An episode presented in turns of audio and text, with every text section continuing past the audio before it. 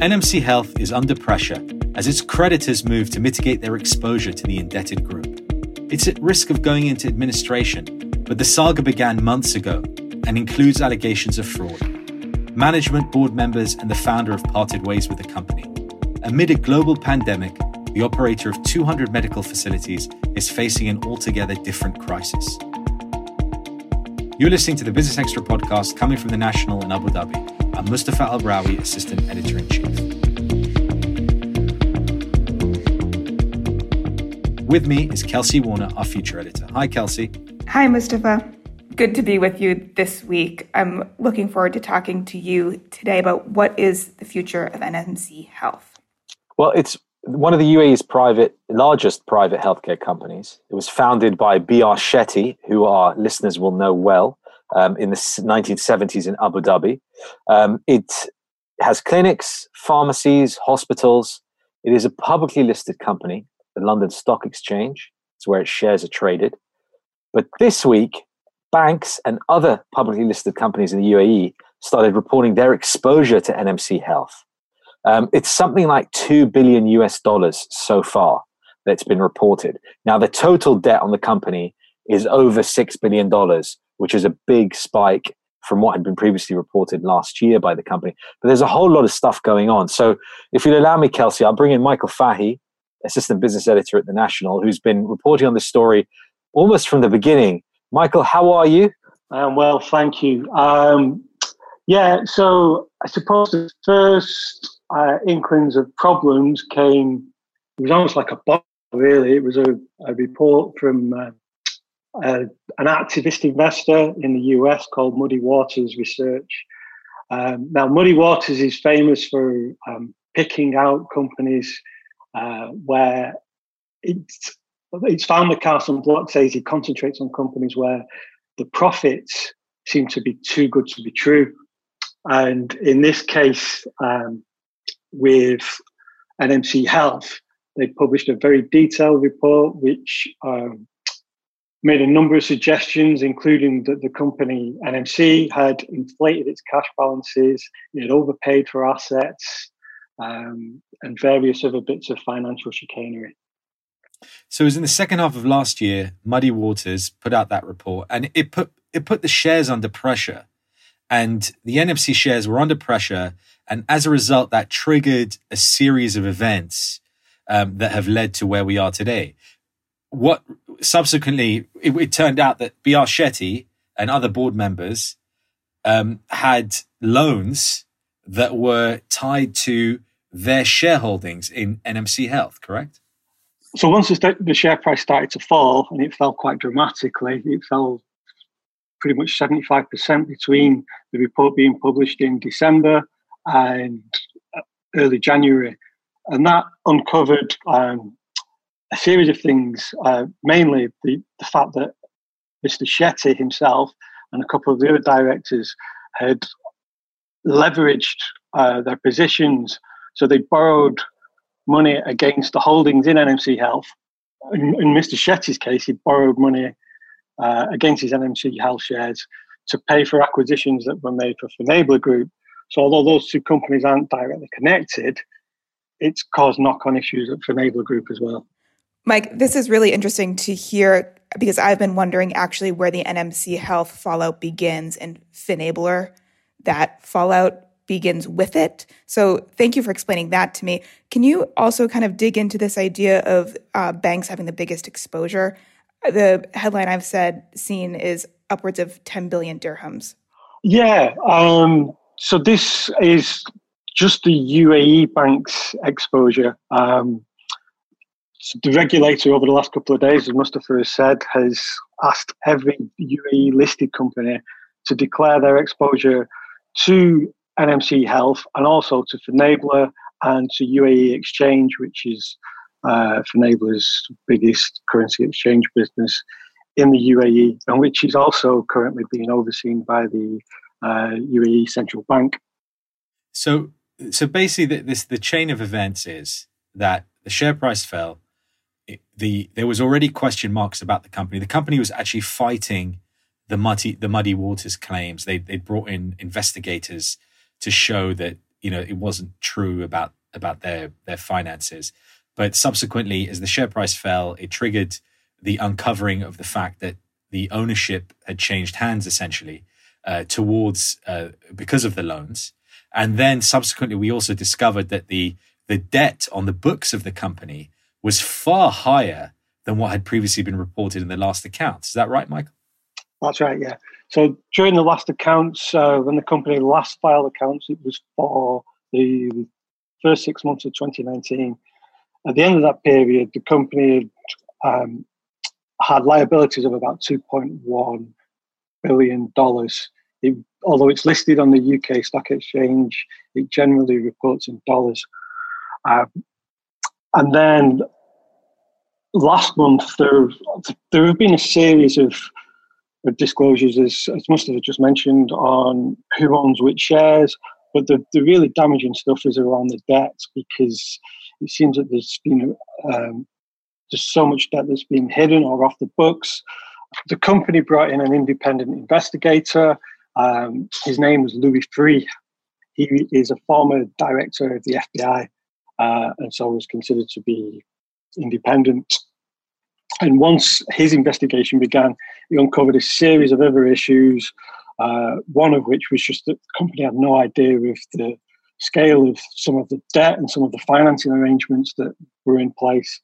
So, it first, um, in the middle of March, the company first declared that its debt was much higher than previously expected at five billion, and then, rather embarrassingly, about a week later, that figure increased to $6.6 billion. Mike, how shocking is the scope of the allegations currently against NMC Health and Finablr? I mean, we have to have the UAE Banks Federation head said, you know, of course we have to have a level of trust in our auditors, in the corporate governance of publicly traded companies, and in the LSE regulators. So, where do you think the failure occurred, and how big of a failure is this? I mean, it's it's always difficult to tell with cases like this.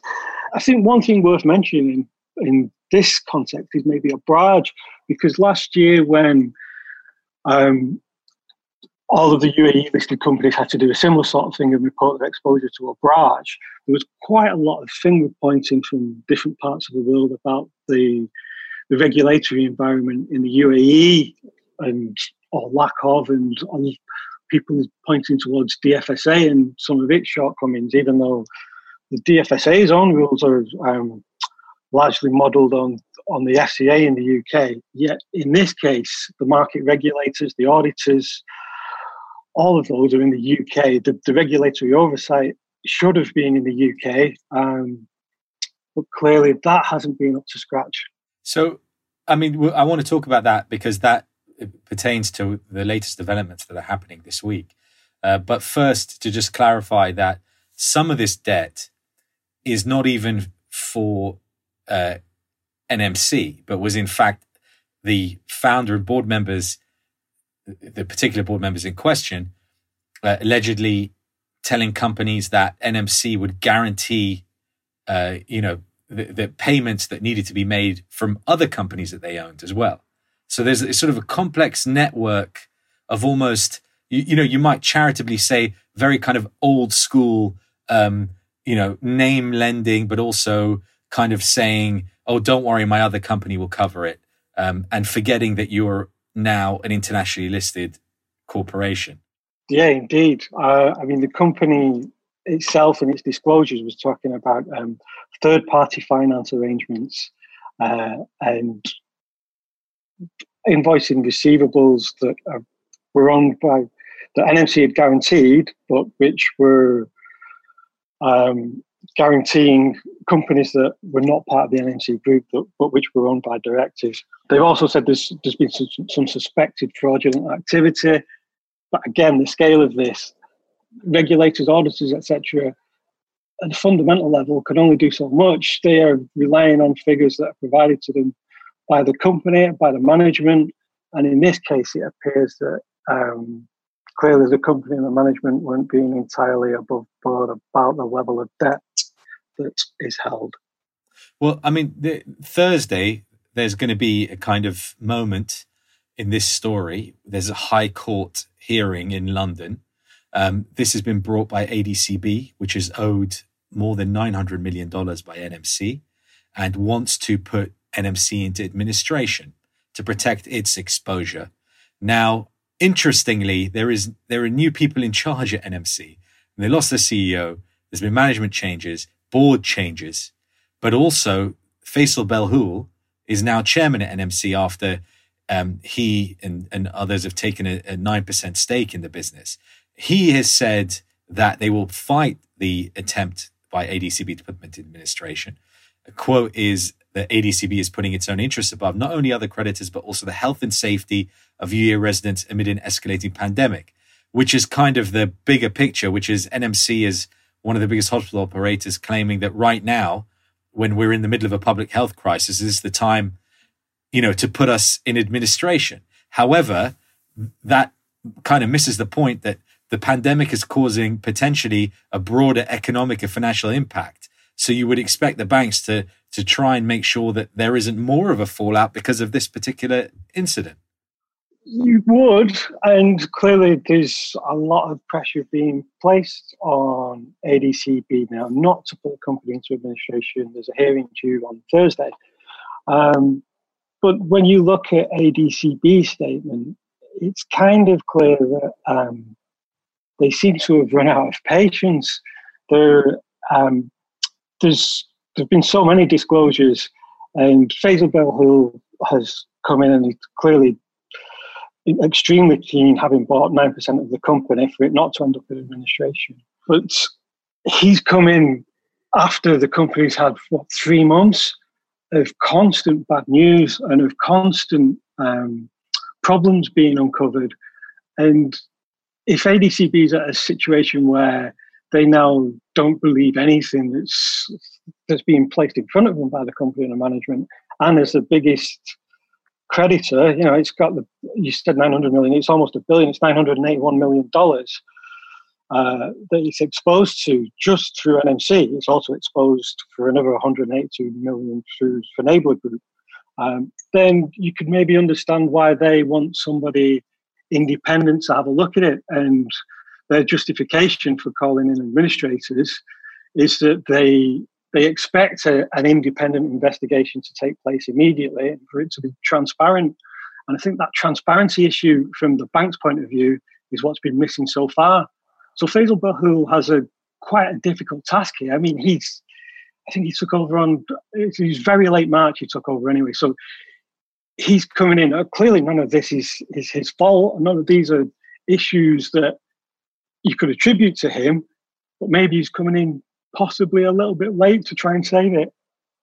And again, from his point of view, I can understand why he is very keen for it to avoid administration. I'm sure it's not just about the stake they have. I'm sure it's also to do with the fact that, as you just mentioned, this is an incredibly difficult time for um, for the country generally, but definitely in, med- in medical care, you know, hospitals are flat out at the minute dealing with COVID 19 patients. And administration, no matter how seamless you can try to make it, there's always going to be disruption. There are always going to be doctors and people whose livelihoods are at stake who are looking at the situation and thinking that maybe they would be better off leaving and going elsewhere. I mean, Mike, that's interesting what you say about I mean, of course, evoking the pandemic is appropriate given the scope of NMC Health as the largest healthcare provider in the UAE. But given the nature of what we're all going through these days with COVID 19 and this economic uncertainty, can you talk a little bit about what sort of scenarios may play out for NMC's healthcare network, for employees, uh, and even for the patients who may need to go there in the coming weeks or months? Sure. I mean, clearly in a situation like this, the company is dealing with all kinds of things, and the FCA, as you mentioned, I think will be definitely on the priority list. But they, given the the looming court case on Thursday and the general running of the business, it's going to be something they'll kick into the long grass. The, the immediate concern is is what happens on Thursday with this court case, and then what happens to the business if they can avoid administration, clearly that's the best outcome for everyone. It's the best outcome for the company. Um, Faisal Belhoul believes it's the best outcome for all of the creditors. It's definitely the best outcome for the staff and for the suppliers and for everyone else involved. If administration takes place, and ADCB said in its statement that um, it recognises the current situation and that it wants this process to be as little disruption as possible. But with any administration, there's going to be disruption. There are going to be suppliers who who decide to pull funding. There are going to be suppliers who decide to stop supplying goods. There are going to be um, doctors and staff who are looking at their own position and if there are job offers from elsewhere, then it's going to be more tempting. So, so there's bound to be disruption to the business, and um, avoiding di- avoiding administration is clearly the best way to minimise that. Michael Fahy, Assistant Business Editor at The National, thanks so much for joining us. Thanks. Bye bye. So we, Kelsey, we, we didn't mention too much about the founder of NMC Health and Finablr at UAE Exchange, B.R. Shetty, um, but we actually had him on this podcast last summer. Um, and I thought maybe we could play a little bit of that. Um, here he is talking about the listing of Finablr um, and the realities of an IPO. Now, Finablr, we listed it was a very bad time, very odd time. Nobody was investing there. Nobody was investing because pressure more.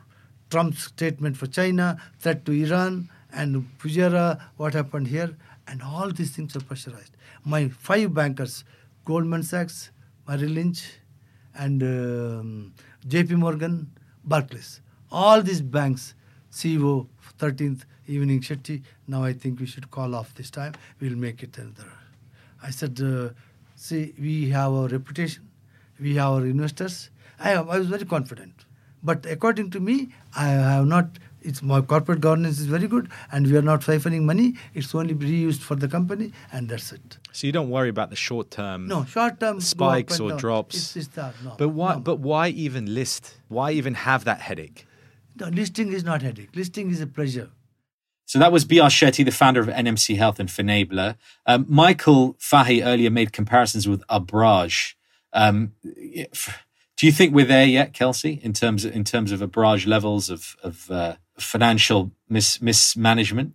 I mean, my takeaway from that conversation is that this is still early days, and this is going to be a long road to untangle what a web this appears to be. But I mean, B.R. Shetty, what a larger than life figure, really, in sort of the origin story of the UAE. Um, I, you spoke to him last summer. He held forth, you know, for more than an hour um, about what it was like to build up NMC Health and Finablr. Exactly. It's very difficult to compare him, in my mind at least, um, to Arif Naqvi Abraj. And, and, and is it, f- I mean, only time will tell, as you said, it's early days. But, uh, you know, I'd, I'd like to think that it doesn't get that bad. Or ugly. And especially, I mean, given what's going on in the world right now, it just sort of adds to, you know, it it just is a bit of a feels like a bit of a tragedy. Moving on from the NMC Health story, it is hundred days approximately since the coronavirus, the new coronavirus, was discovered in China at the end of last year.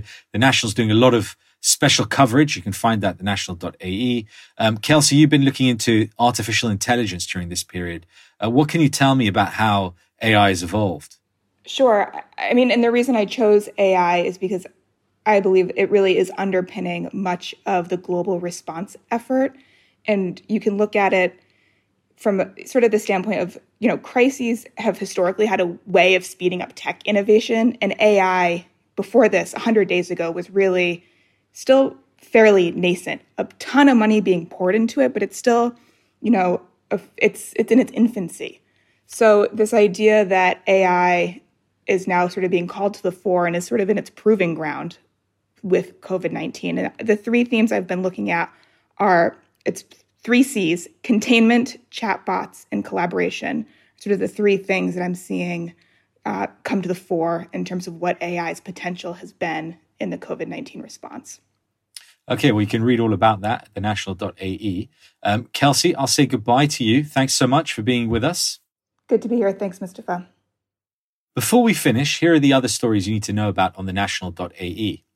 Oil prices gained ahead of a meeting of the OPEC Plus alliance and other producers later this week to consider a broader pact that may shave off 15% of current global production. Zoom Video's chief executive said he messed up in running a service that has been easily hacked, attracting scrutiny from regulators and privacy advocates as well as unwanted lawsuits. Emissions from the aviation sector could be slashed by 38% this year as it faces longer term pressure to become carbon neutral. That's it for today. If you've enjoyed the show, please do subscribe or leave a review. All that remains to thank Arthur Edison and Aisha Khan for producing this episode remotely, and you all for listening. Do join us again next time.